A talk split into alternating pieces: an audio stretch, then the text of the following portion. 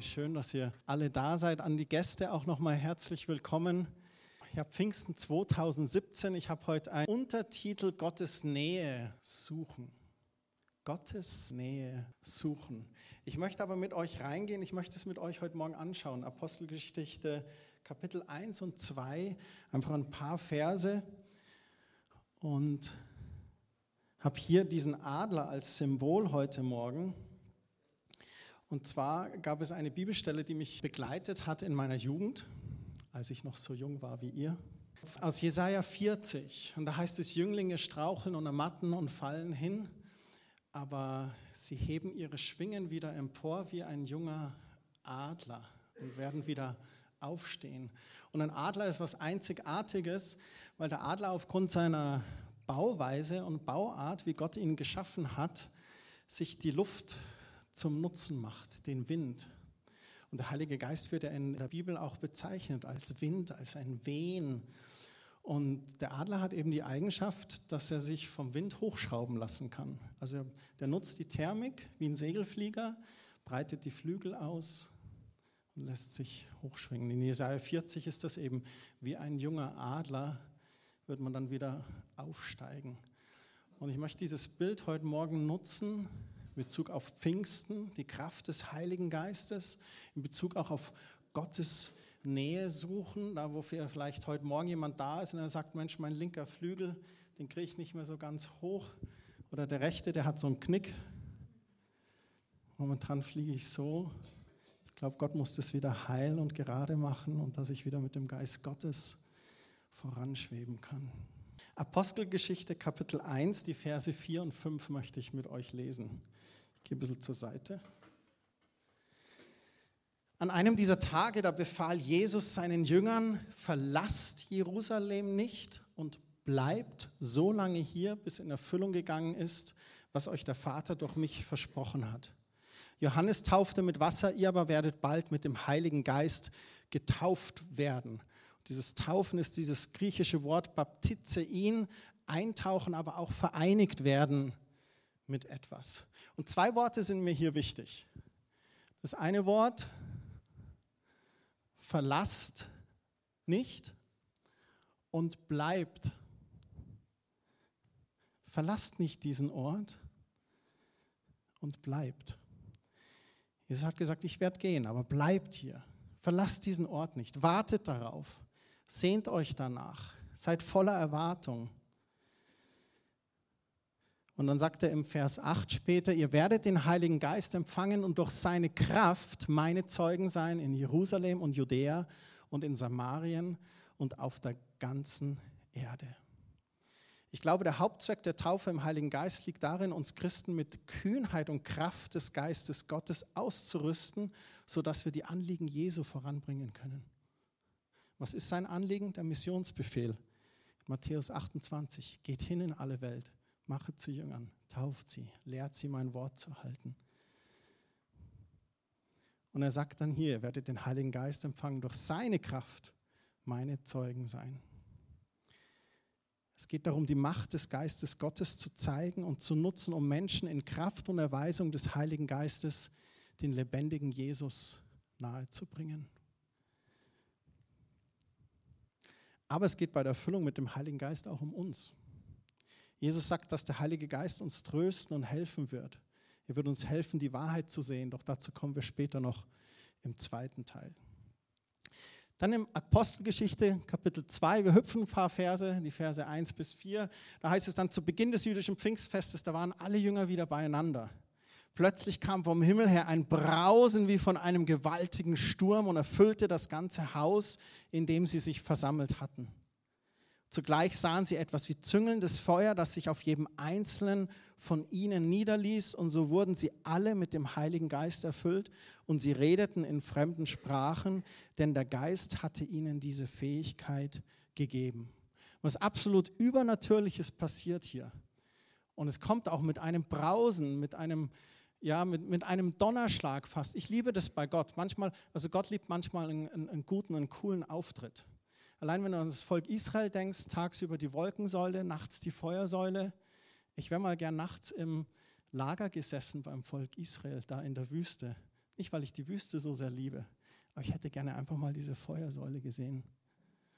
Mose beim brennenden Dornbusch. Der Busch brennt, aber er verbrennt nicht. Einfach stark. Und hier auch wieder absolut übernatürlich. Ein Brausen wie von einem gewaltigen Sturm. Heute Morgen hat der Sturm schon bei uns die Fenster einmal so zugeschlagen. Wumm! Der Wind hat Kraft, der Wind hat Power. Und dann sahen sie etwas wie züngelndes Feuer oder Flammen, das sich auf jeden einzelnen von ihnen niederließ. Und dann wurden sie alle mit dem Heiligen Geist erfüllt, redeten in fremden Sprachen, denn der Geist hatte ihnen diese Fähigkeit gegeben. Und die Bibel spricht davon, wenn wir, also sie spricht grundsätzlich davon, dass wir den Geist Gottes in uns und auf uns haben können. Wenn wir unser Herz Jesus geben und sagen, Jesus, ich, ich erkenne, dass du am Kreuz für mich gestorben bist, ich erkenne, dass ich Sünder bin, ich bitte dich um Vergebung, komm in mein Herz, vergib mir meine Schuld, mach alles neu, dann zieht der Geist Gottes in unsere Herzen ein und wäscht unsere Schuld weg dann ist alles weiß wie Schnee. Er schenkt uns ein neues Herz. Und bei der Geistestaufe geht es darum, dass der Geist Gottes auf uns kommt und uns befähigt, diese Zeugen dann nochmal zu sein. Und die Geistestaufe ist oft auch begleitet einfach von diesem Reden in fremden Sprachen. Dieses übernatürliche Ausdrücken von Paulus nennt es wie eine himmlische Sprache. Er sagt dann auch im Römerbrief zum Beispiel, wenn ihr nicht wisst, wie ihr beten sollt, dann könnt ihr in Sprachen beten, weil es ist eine himmlische Sprache und der Geist Gottes nutzt das dann im Gebet. Naja, Jerusalem ist erstmal ein bisschen irritiert und schockiert, weil die sagen alle, die benehmen sich ja wie, wie Besoffene hier. Man liest es in den weiteren Versen, die sagen, was ist denn mit denen los? Und Petrus erklärt dann dieses Phänomen, was passiert ist, in Versen 16 und 18. Nein, hier erfüllt sich, was der Prophet Joel vorausgesagt hat. Bei ihm heißt es, in den letzten Tagen, spricht Gott, will ich allen Menschen meinen Geist geben. Eure Söhne und Töchter werden aus göttlicher Eingebung reden, eure jungen Männer werden Visionen haben und die alten Männer bedeutungsvolle Träume.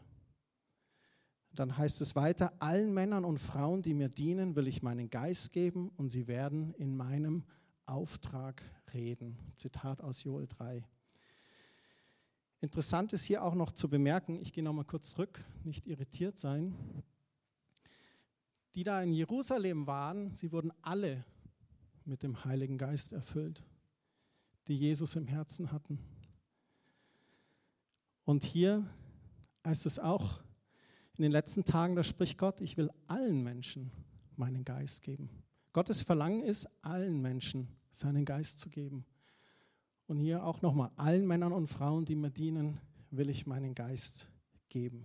Jeder soll eingeschlossen sein. Und dann spricht Petrus noch weiter und dann ist das Tolle, was dann am Ende vom Kapitel 2 auch nochmal gezeigt wird, ist das, was der Geist Gottes bewirken möchte in unserer Welt. Er möchte Menschen auf Gott hinweisen. Und er sagt es dann am Ende des Kapitels in Vers 38, ändert euch und euer Leben. Wendet euch Gott zu, fordert Petrus sie auf. Lasst euch auf den Namen Jesu Christi taufen, damit euch Gott eure Sünden vergibt und ihr den Heiligen Geist empfangt. Das alles ist euch, euren Nachkommen und den Menschen in aller Welt zugesagt, die der Herr, unser Gott, in seinen Dienst berufen wird.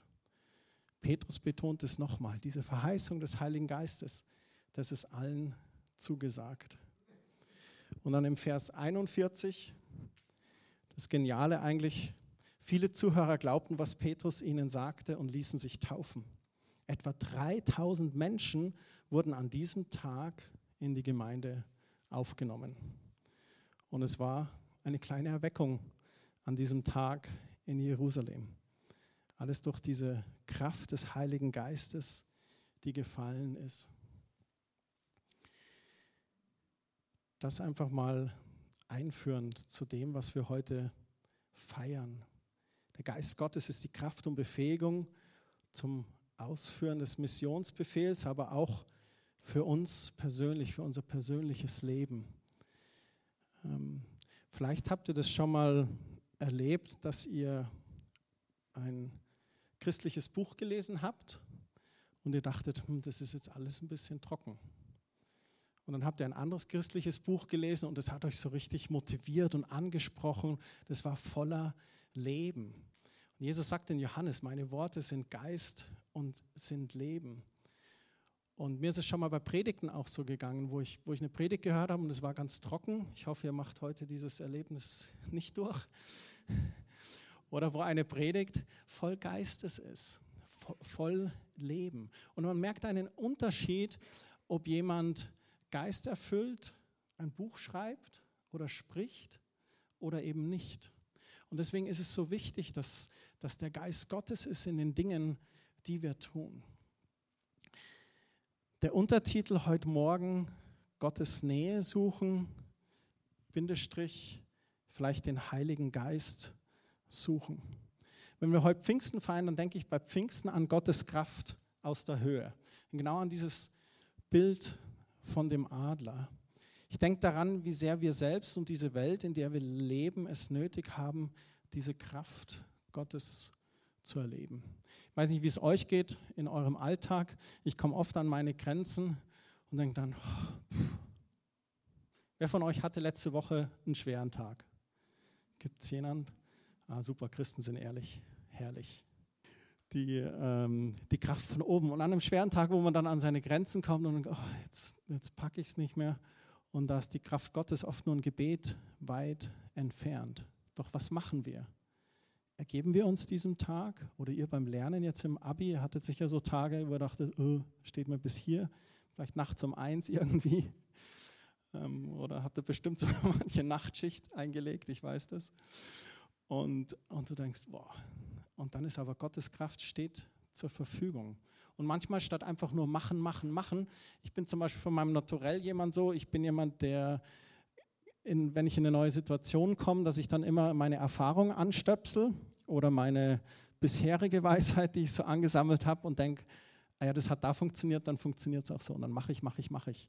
Und ich muss immer, ich muss mich immer an der Nase packen und sagen, okay, nee, halt still, ins Gebet gehen. Heiliger Geist, wie machen wir das jetzt? Um eben nicht aus dem Alten, aus der Erfahrung, aus alten Weinschläuchen hier zu servieren, sondern aus neuen Schläuchen und frisch an dem Tag. Und wir gehen mit Jesus nicht nur auf die Höhen, wir gehen auch durch Täler, aber er nimmt uns an der Hand und er ist dann da bei uns da in die tiefsten Nachtstunden.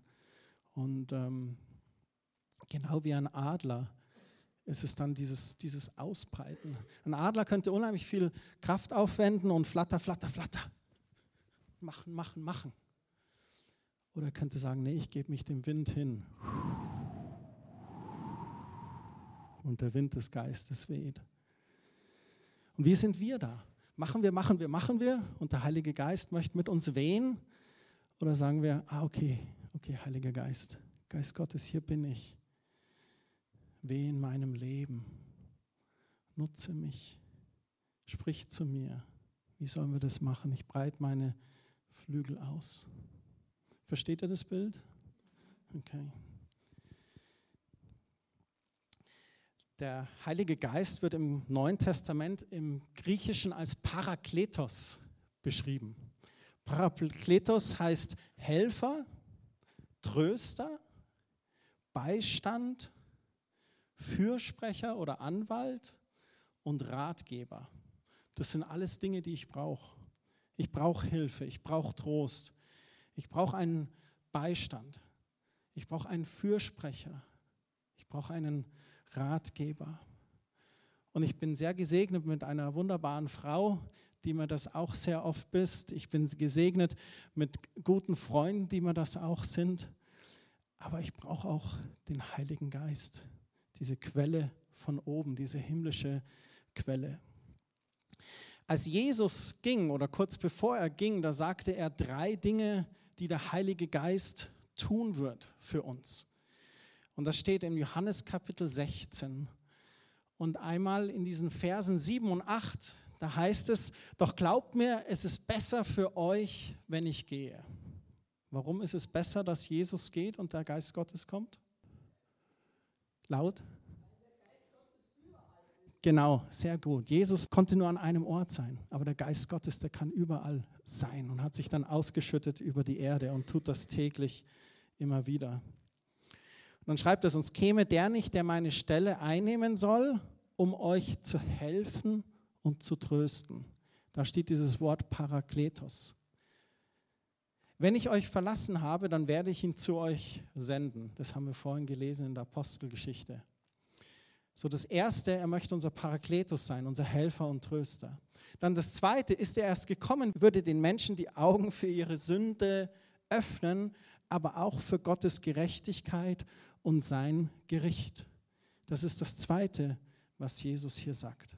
Der Heilige Geist ist jemand, der an unserem Herzen arbeitet, an dieser Herzenstür und der da auch anklopft und sagt, hallo, darf ich reinkommen? Ich hätte da mal eine Frage. Und es ist nicht so wie der Vertreter an der Tür, den man dann abwimmeln muss. Nein, der Heilige Geist meint es grundsätzlich gut mit uns. Ihr habt das schon mal von Kerstin gehört, sie dachte immer früher, der Heilige Geist wäre so der Petzer Gottes, weil er alles weiß und dann überführt er auch noch von Sünde zur Gerechtigkeit. Aber wenn man erstmal ein Verständnis hat, was die Sünde macht, schlussendlich bringt uns die Sünde ab von Gottes Wogen. Jesus, äh, Paulus sagt, der Sünde sollt ist der Tod, die führt ins Verderben. Sünde führt immer ins Verderben, führt immer in den geistlichen Tod, auch führt immer in ein Getrenntsein von Gott. Und wenn man das verstanden hat und dann sagt, okay, der Heilige Geist überführt uns von Sünde zur Gerechtigkeit. Was ist Gerechtigkeit? Damit ist gemeint, dass wir gerecht gemacht worden sind vor Gott durch Jesu Blut. Und eigentlich ist es, ist es gut. Wenn man zum Beispiel eine positive Feedback-Kultur in der Familie oder im, in der Firma hat, dann ist man offen für konstruktives Feedback. Dann ist da die Sozialkompetenz von, von Kritikfähigkeit gegeben. Ich bin offen für Kritik, mir kann jemand was sagen. Und ich, ich bin offen für Kritik, auch wenn es weh tut oder wenn es schmerzt, weil schlussendlich, wenn Kritik kommt, kann ich abwägen und wenn die berechtigt ist, kann ich vielleicht bei mir nachjustieren. Ich könnte ein besserer Mensch werden. Und genau das macht eigentlich der Heilige Geist, wenn er von Sünde zur Gerechtigkeit überführt. Er legt den Finger auf irgendwas und sagt, du Frau Staudinger, da. Und dann schluckt Frau Staudinger. Nächsten Tag liest sie dann und dann ist so ein Kapitel in der Bibel und dann denkt sie, hm, dasselbe Thema schon wieder, komisch. Der Geist Gottes legt dann den Finger auf etwas, auf uns, weil er möchte, dass wir frei sind von dieser Sünde, die versucht uns zu ersticken oder etwas abzutöten in uns.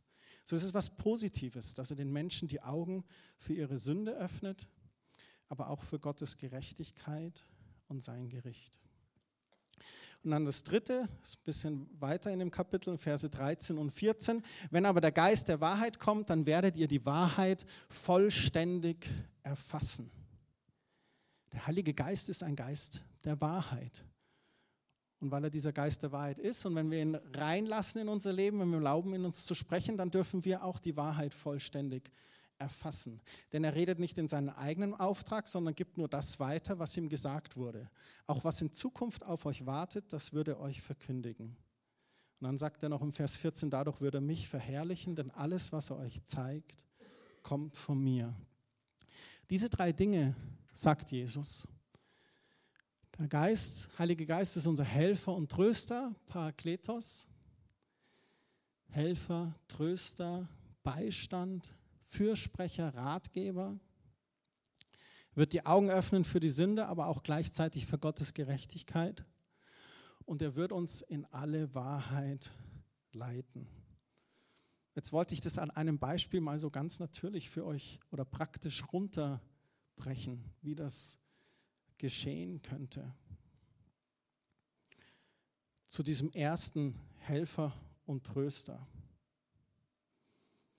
Vielleicht kann es sein, dass du keinen guten Vater oder kein Vorbild hattest.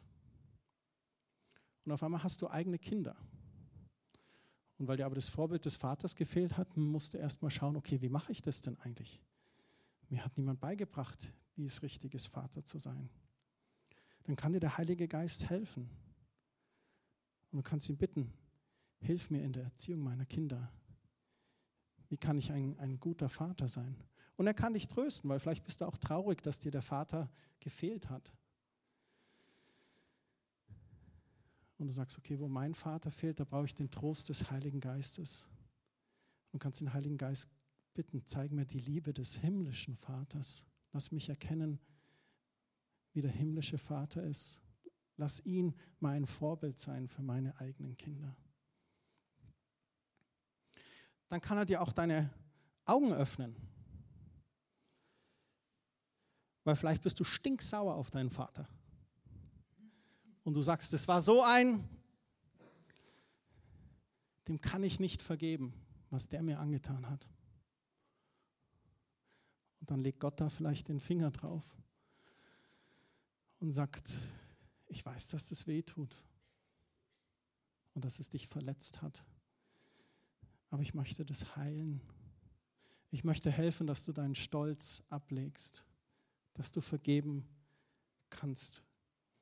Und der Heilige Geist kann dann helfen, dich überführen von dieser Stolz und Unvergebenheit. Leg den Finger drauf und sag, Mensch, lass los, vergebe.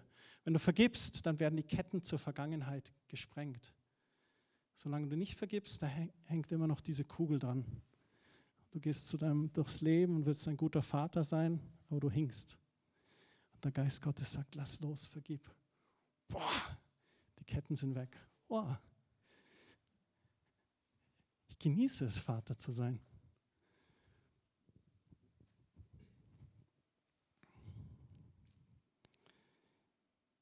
Die Wahrheit, die Wahrheit ist, dass der himmlische Vater ein Vater voller Liebe ist.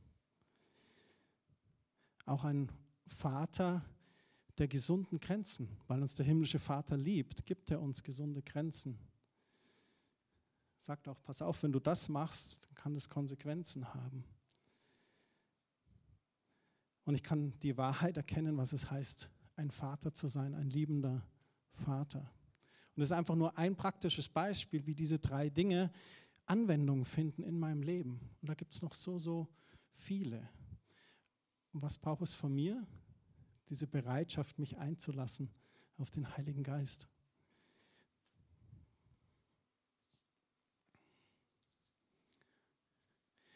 Ich möchte euch abschließend noch ein bisschen was ja, aus meinem Herzen mitteilen, aus dieser Sehnsucht, Gottes Nähe zu suchen.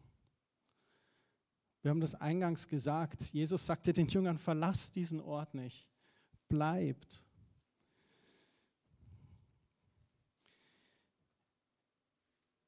Im Hebräer 11, Vers 6, da heißt es so schön, dass er die belohnt, die ihn aufrichtig suchen. Was für eine wunderbare Bibelstelle. Gott belohnt die, die ihn aufrichtig suchen. Ich finde das so genial, ist eine meiner Lieblingsstellen. Ich glaube, dass jeder von uns in Beziehung ist mit Gott auf die eine oder andere Art und Weise. Aber ich glaube, ganz wichtig, dass wir diese besonderen Zeiten in Gottes Nähe suchen müssen. Und ihr kennt das vielleicht aus, aus euren Beziehungen, die ihr sonst habt. Es gibt äh, nahe Beziehungen. Ich hoffe, dass ihr mit eurem Partner die engste Beziehung habt hier auf Erden. Und dann habt ihr Freunde, vielleicht noch Arbeitsbeziehungen. Mit manchen da hast du so ein bisschen Smalltalk am Montagmorgen in der Firma vielleicht oder mit irgendeinem Kunden, den du triffst. Mit manchen pflegst du Beziehungen intensiver. Und ich wünsche mir für uns, dass wir nicht nur Smalltalk haben mit Gott. Ich wünsche mir, dass wir uns so richtig begegnen, so wie Gott dem Mose im Zelt der Begegnung begegnet ist und Austausch mit ihm hatte. Gott sagt über Mose, Mose war ein Freund Gottes. Das ist mir jetzt auch wieder sehr sympathisch, weil Gott hatte ein paar merkwürdige Freunde sogar. Er saß bei den Sündern, sprach mit den Prostituierten, gebrochene, schräge, keineswegs perfekte Menschen. Manchmal eine haarsträubende Vorgeschichte oder holpriger Lebenslauf. Und Gott hat den Mose erwählt, ein Zelt der Begegnung geschaffen. Wer war Mose? Ein Mann, der einen Mord verübt hat. Erinnert ihr euch, wo er dann fliehen musste? Im zweiten Buch Mose wird beschrieben, wie Gott mit seinem Freund Mose im Zelt der Begegnung redete. 2. Mose 33, Vers 11. Der Herr sprach mit Mose von Angesicht zu Angesicht, wie Freunde miteinander reden. Ich glaube, wir brauchen das mehrmals wöchentlich, diese Vertiefung unserer Beziehung mit Gott dem Vater, Gott dem Sohn und dem Heiligen Geist. Jesus selbst hat sich auch immer wieder zurückgezogen für diese Zeiten. Vor seiner Verhaftung war ihm das Gebet im Garten Gethsemane auch ganz wichtig. Er hat seine Jünger aufs Eindringlichste gebeten, mit ihm im Gebet zu sein. Ich glaube, wir müssen Gott suchen, manchmal ganz neu suchen. Wir müssen dem Geist Gottes erlauben, unseren Status quo zu durchbrechen, unser Normal, unseren Standard. Dem Geist Gottes erlauben, unsere Woche mal über den Haufen zu werfen, ihn als Priorität zu setzen, ihn zu suchen in allen Dingen. Ich glaube, so oft gehen wir durch den Alltag und wir lassen ihn nicht rein. Wer von euch macht es, wenn das Telefon klingelt? Heiliger Geist, gib mir die richtigen Worte und Weisheit. Staudinger, hallo?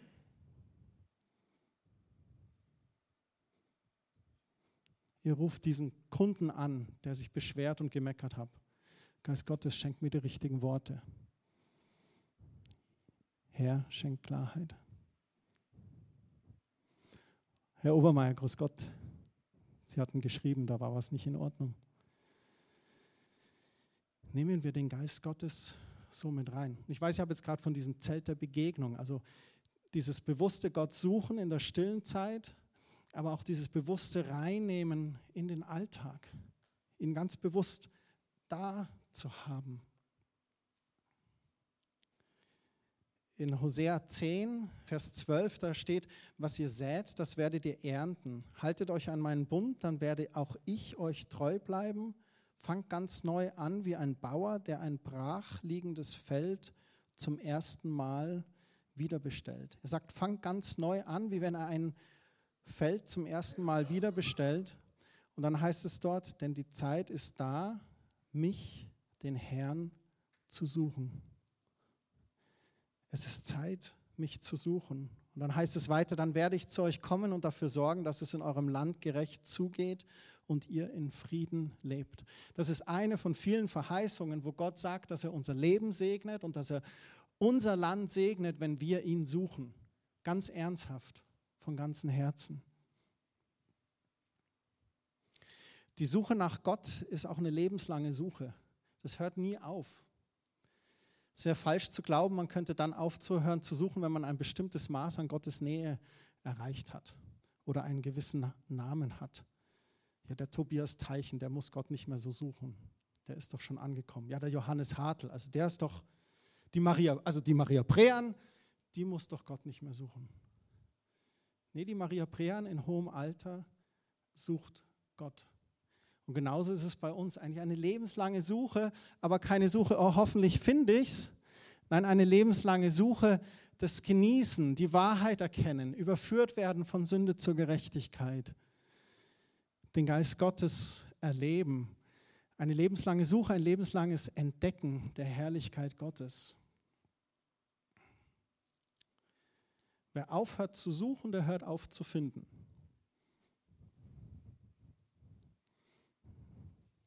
Ich suche zurzeit mein Handy und meine Brille oft.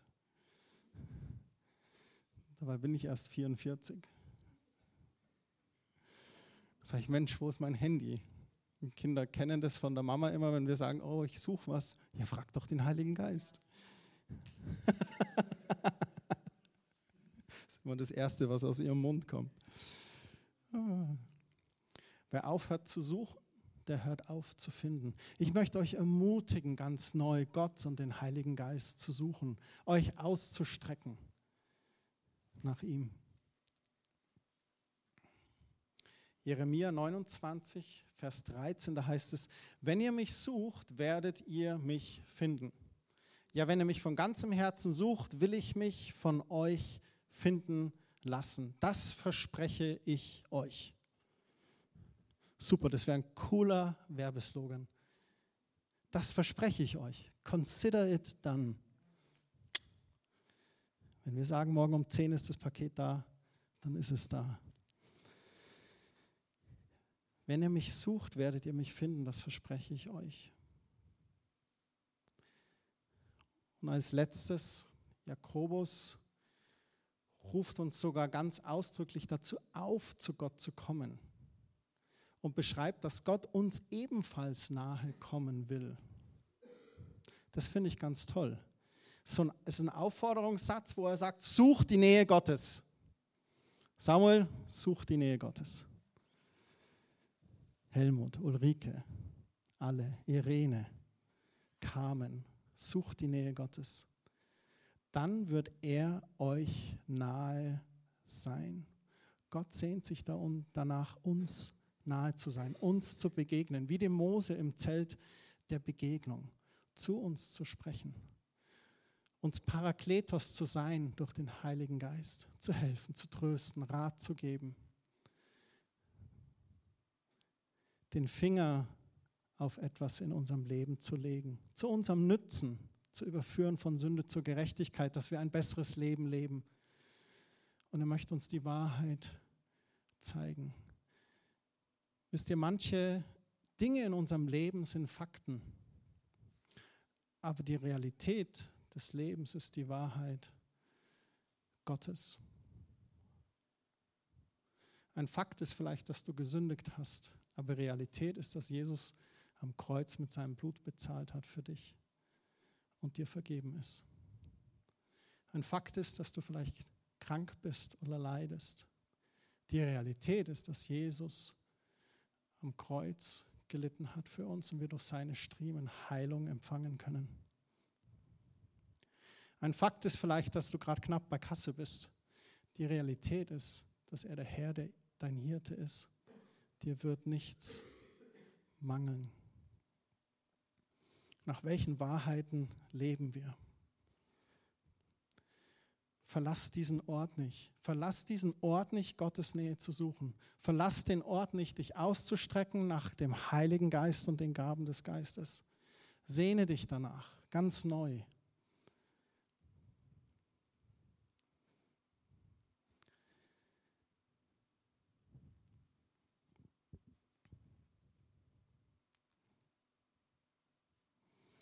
Ich habe in einem Buch vom Rainer Harter ein Gebet gelesen. Das fand ich so gut, ich möchte das einfach mal vorlesen. Ihr könnt gerne auch die Augen schließen.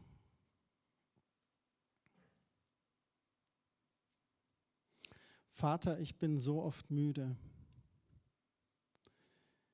Ich bin innerlich abwesend oder gelangweilt. Mir fehlt die Leidenschaft und Faszination in meiner Begegnung mit dir. Und doch weiß ich, ich kann nicht ohne dich sein. Heute will ich mich neu aufmachen. Ich will dich suchen. Ich möchte meine Unlust überwinden und möchte mich immer wieder auf den Weg in deine Gegenwart machen, um dir zu begegnen. Bitte zieh mich durch die Kraft des Heiligen Geistes in deine Gegenwart. Nimm mich an die Hand und führe mich in deine Gegenwart.